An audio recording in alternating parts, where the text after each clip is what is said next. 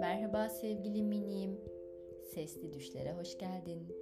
Bugün seninle çok güzel bir masalı paylaşacağım. Dinlemek için hazır mısın? Beş bezelye tanesi. Bir zamanlar beş bezelye tanesi varmış. Bezelye taneleri aynı kabukta yaşarlarmış. Yeşil kabuk içinde canları sıkılmaya başlamış. Hep böyle hareketsiz mi kalacağız?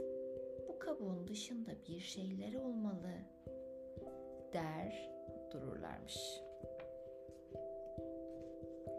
Bir gün bir çocuk bezelyeleri koparmış.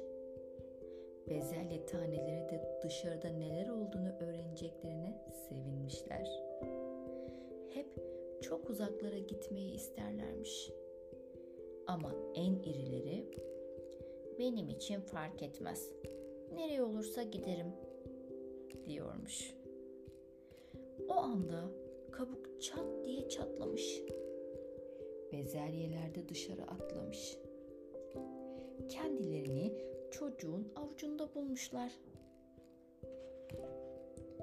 Çocuğun elinde büyük bir sapan varmış. Çocuk bezelyeleri sapanıyla atarken birinci bezelye işte kabuğun dışındaki dünyaya uçuyorum demiş. İkinci bezelye ben güneşe uçacağım diyerek uzaklaşmış. Diğer ikisi uzaklardaki bir yağmur oluğuna düşmüş. Sonuncusu ise benim için fark etmez. Nereye olursa giderim diye düşünürken kendini bir pencere kenarında bulmuş. Bu pencere tavan arasında bir odaya bakıyormuş. Burada yoksul bir kadın ve küçük kızı yaşıyormuş. Bezelye tanesi küçük kızın çok hasta olduğunu fark etmiş. Annesi kızım asla iyileşmeyecek diyormuş. Ama kız hasta yatağında sabırla yatıyormuş. Günler sonra ilkbahar gelmiş. Pencere kenarındaki bezelye filizlenmeye başlamış. Yine böyle bir günde küçük kız pencereye bakarak "Şu yeşil şey de ne?" diye sormuş.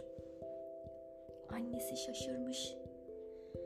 "Aa, yeşermiş bir bezelye var burada. Yaprakları bile var." demiş. Küçük kız çok sevinmiş. Annesinden yatağını pencerenin yanına çekmesini istemiş. Gün boyu yeşermiş bezelyeyi izliyormuş.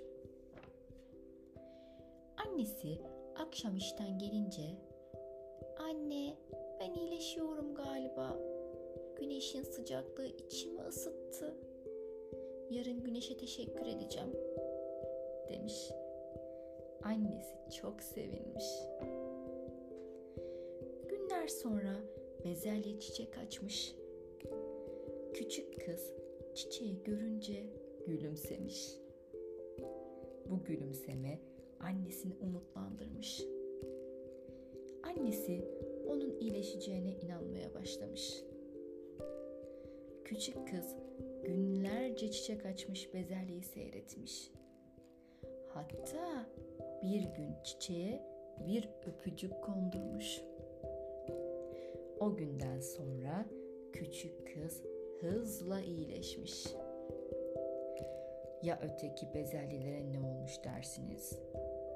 Hani şu dünyaya ve güneşe uçanlar var ya, ikisi de güvercinlere yem olmuş. Yağmur oğluna düşenler bir süre orada kalmış. Sonra su onları başka yerlere götürmüş. Onlar da gittikleri yerlerde yeni tohumlar ve umutlar vermişler. Sevgili minim, bu masal burada bitti. Şimdi düş kurarak uyuma vakti. Sana iyi uykular diliyorum.